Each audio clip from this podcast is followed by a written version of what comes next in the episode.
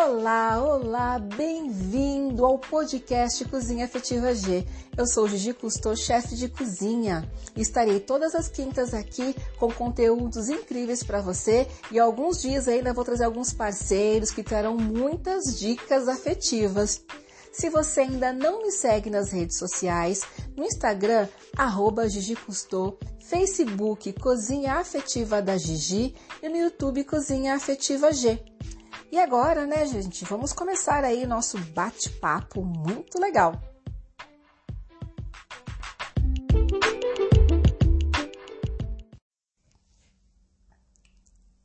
E hoje eu vou falar aqui, né, o nosso bate-papo vai ser referente a como as impressões que a gente é, tem sobre os alimentos influenciam no nosso dia a dia. Eu vou contar uma história que aconteceu, né, comigo e uma pessoa da minha família muito querida e como a gente tem que ter cuidado com a informação, né, com a, a, maneira como a gente aborda as informações referentes à alimentação e como elas interferem diretamente até no desenvolvimento mesmo da pessoa, uh, no direito dela de ir e vir. Como isso é super importante. Então, eu vou contar uma história aqui da minha família, vou contar a história da Luzia.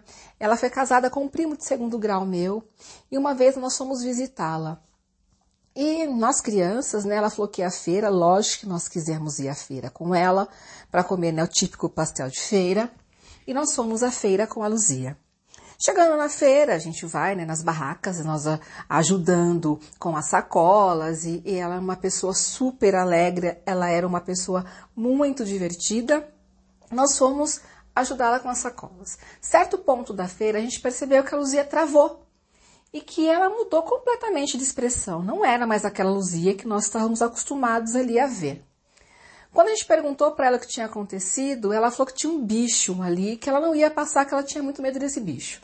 Nós olhamos na feira, aquele monte de gente, a gente não viu, não tinha cachorro, não tinha gato, naquela parte ali que a gente estava da feira, e mesmo assim ela estava travada. E aí a gente falou para ela, Luzia, não tem nada, vamos, né? Tá brincando com a gente? Ela disse que não. E aí ela apontou uma barraca que tinha jaca. A gente olhou e falou assim, jaca, né? Aqui tem jaca. O que, que tem a ver jaca com, com um bicho? Ela falou, não, aquele é um bicho, eu tenho muito medo dele.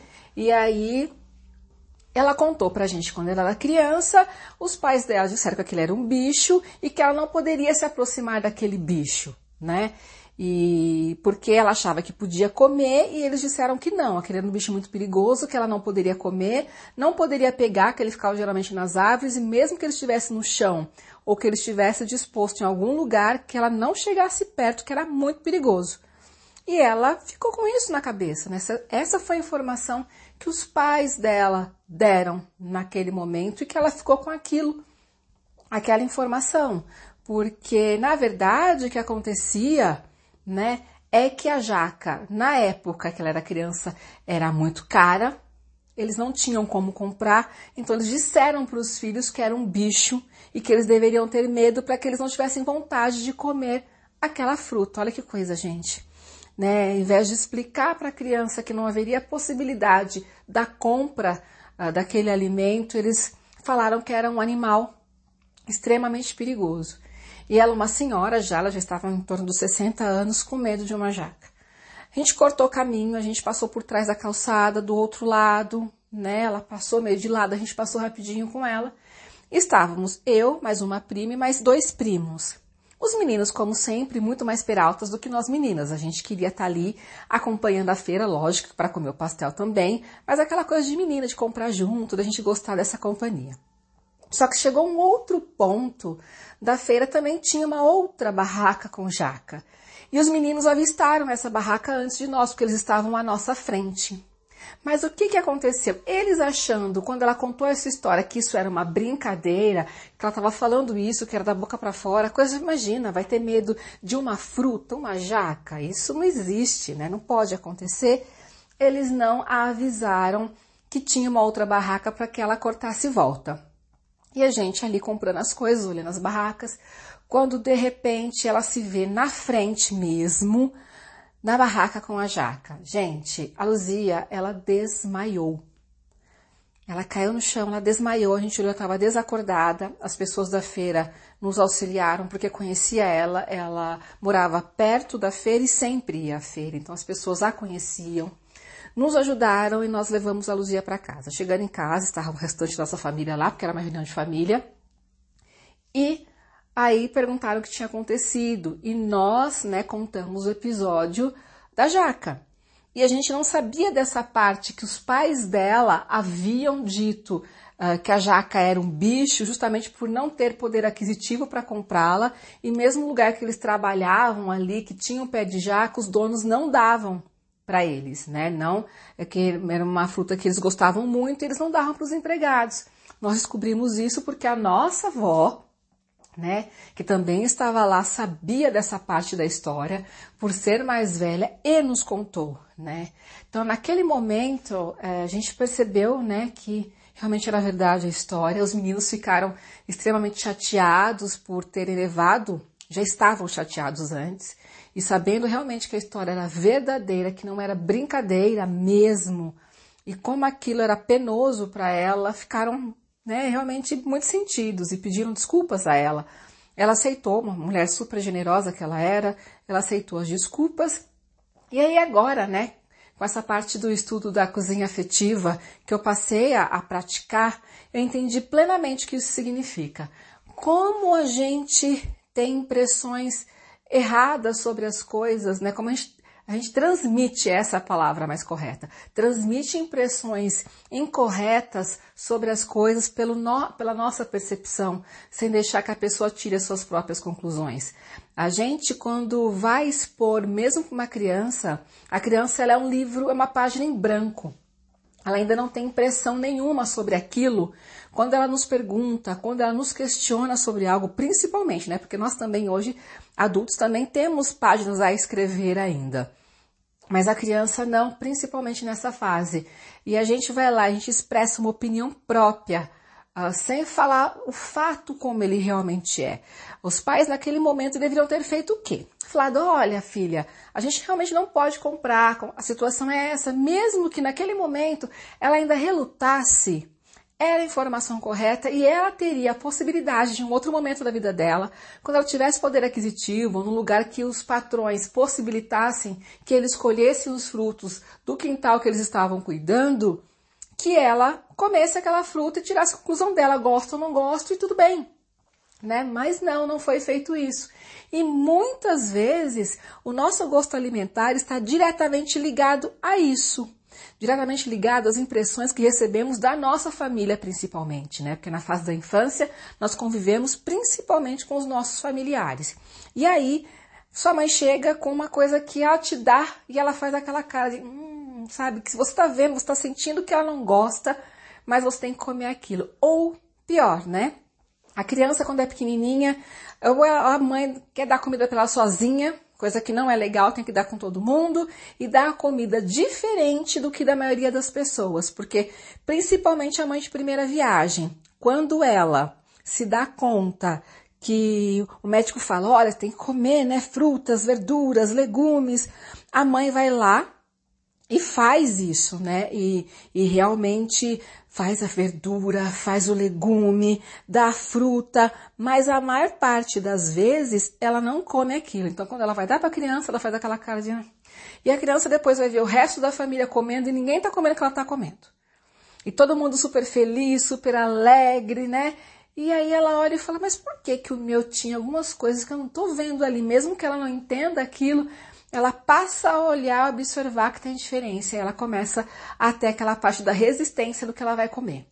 Lógico que a gente também tem que respeitar gosto. Muitas das coisas que nós vamos apresentar a essa criança, ela não vai gostar, porque ela tem o paladar dela, tem o direito de fazer as escolhas. Mas a maior parte das escolhas que eu vejo na fase adulta, quando eu faço a consultoria, tudo isso, gente, é estudado durante a consultoria que eu presto para os meus clientes, né? A gente sempre vê lá o histórico, a gente vê como é que, é, como é que veio a formação, percebe-se que dentro da família teve aquela impressão de que aquilo não era bom, ou aquilo não foi trazido, ou quando estava na casa de alguém aquilo era, né, oferecido, fazia aquela cara de não, não, muito obrigada, muito obrigada. E quando saía de casa, e quando saía do lugar, né, tinha um comentário, ai, você viu? Nossa, aquilo ali, ai, nossa, nunca comi, mas tem uma cara e não dá a chance da, dessa criança, dessa pessoa em ter essa vontade de experimentar.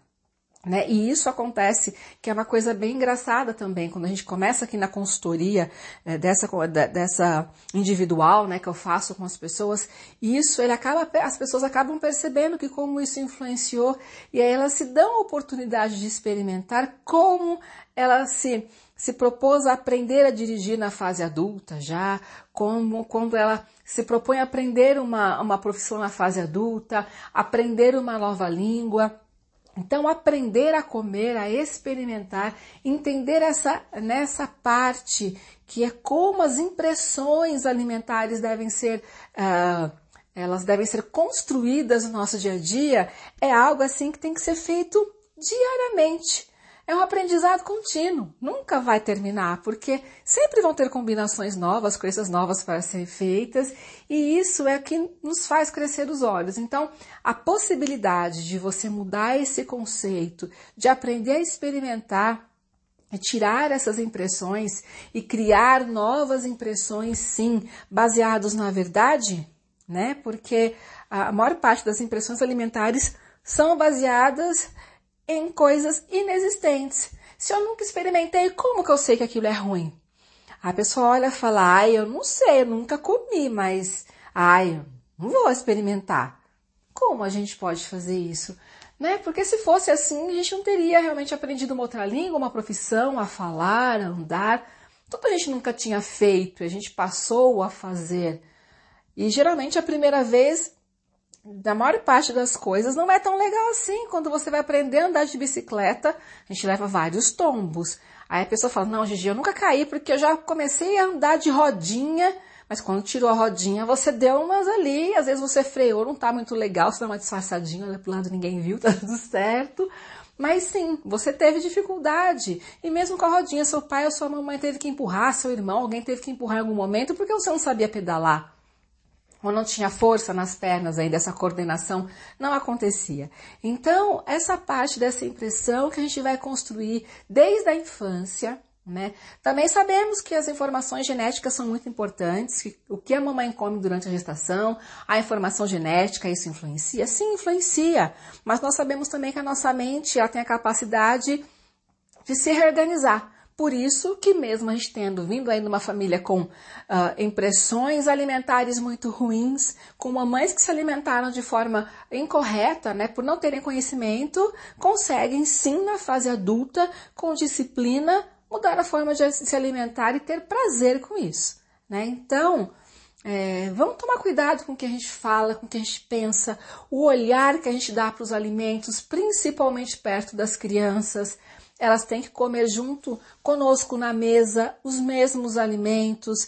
Por isso é importante que a família toda seja saudável, porque aí isso vai ser uma consequência que ele cresça uma criança saudável, uma criança feliz e tudo, gente, vai dar super certo. Mas eu queria contar para vocês realmente nessa história que aconteceu na minha família, porque isso aconteceu, eu estava lá, eu, né, eu era uma das crianças que estava com a Luzia na feira e eu queria que isso serviço de exemplo, realmente, para que a gente sempre pense. Quando você vai falar alguma coisa, toma cuidado, tanto as impressões positivas quanto as negativas. Essa que eu passei foi uma impressão negativa, mas eu vou falar uma positiva que não é legal. Que né, você vai falar uma coisa boa, porém não vai trazer benefício à saúde, à sua saúde, nem da sua família. Chega final de semana, é, né? Você quando é, há possibilidade de se sair ou de se pedir algo, algo, alguma, algum alimento em casa, o que as mamães geralmente, o que as pessoas, não as mamães, o que as pessoas no geral comentam é: ai, hoje é dia de comer comida gostosa. Comida gostosa? Fast food? Refrigerante? Chocolate ao leite cheio de açúcar? Hum. E aí você olha aquele arroz e feijão Parece que é uma coisa tão ruim, né, gente? E às vezes o arroz e feijão é melhor do que um fast food né? Desde que seja preparado de maneira adequada. Se você colocar lá também um quilo de banha, é, encher de sal, encher de temperos aí, esses temperos de cubinho, de pozinho, né? Sintéticos, também não vai adiantar. Mas aí você tem a impressão de que aquela comida que não é tão legal é a comida gostosa, o resto é tudo comida ruim. Né? Então muita gente já quer falar, ah, vamos comer comida gostosa, ah, eu quero comer coisa gostosa. Não, gente. Comida é sempre gostosa, se ela faz parte do seu dia a dia e é uma coisa que você gosta de comer, que você tem prazer de comer, não é só comida de final de semana, toda comida é comida gostosa, mas aí você também coloca no seu cérebro essa informação de que comida gostosa é só comida fast food e que a comida do dia a dia, a comida que tem legumes, frutas, verduras, é uma comida que não tem tanto valor assim. Então, assim, ah, eu como, mas não ah, mas eu prefiro uma comidinha gostosa, eu vou ali, né, beliscar um chocolatinho na gaveta, né, eu vou ali pegar uma bolacha recheada, e aí você coloca essa impressão. Então você vê tanto as palavras que são positivas, expressões positivas quanto negativas, empregadas da maneira incorreta, da maneira indevida, podem causar aí justamente essa impressão alimentar incorreta. Então, olha só, gente, quanta coisa legal, né? Que, que a gente começa a perceber isso. Então, esse, né, foi nosso primeiro cozinha afetivo, então sempre a gente vai ter muita coisa para descobrir. E aí você, né, que tem alguma dúvida, que tem alguma sugestão, aí você, como eu falei, tem as redes sociais que eu estou lá, você pode perguntar sim, né, porque a gente está aqui para bater papo, novas descobertas, saber da história de vocês também, isso é muito importante. E tudo isso que eu estou falando, né, toda essa parte aqui, como eu disse no meio aqui do nosso bate-papo, na nossa cozinha, é, é algo que acontece durante a minha consultoria, né? Isso é muito importante porque na consultoria afetiva é isso que eu abraço, é entender como que vem tudo isso e, e a gente transformar. Não é modificar, é transformar, é acolher, é amar e ver a melhor maneira né? Então aí fica aí a dica, super dica do nosso super bate-papo, do nosso primeiro podcast. Eu sou muito feliz aqui de você estar no, me ouvindo, né? No, no Cozinha Afetiva G. E aí a gente vai ter muito, mas muito papo legal mesmo para bater, gente. Então toda quinta eu espero você aqui, né? Nesse nosso novo canal, que é esse podcast que você vai poder ouvir a qualquer hora e a qualquer lugar. Beijo grande e até mais!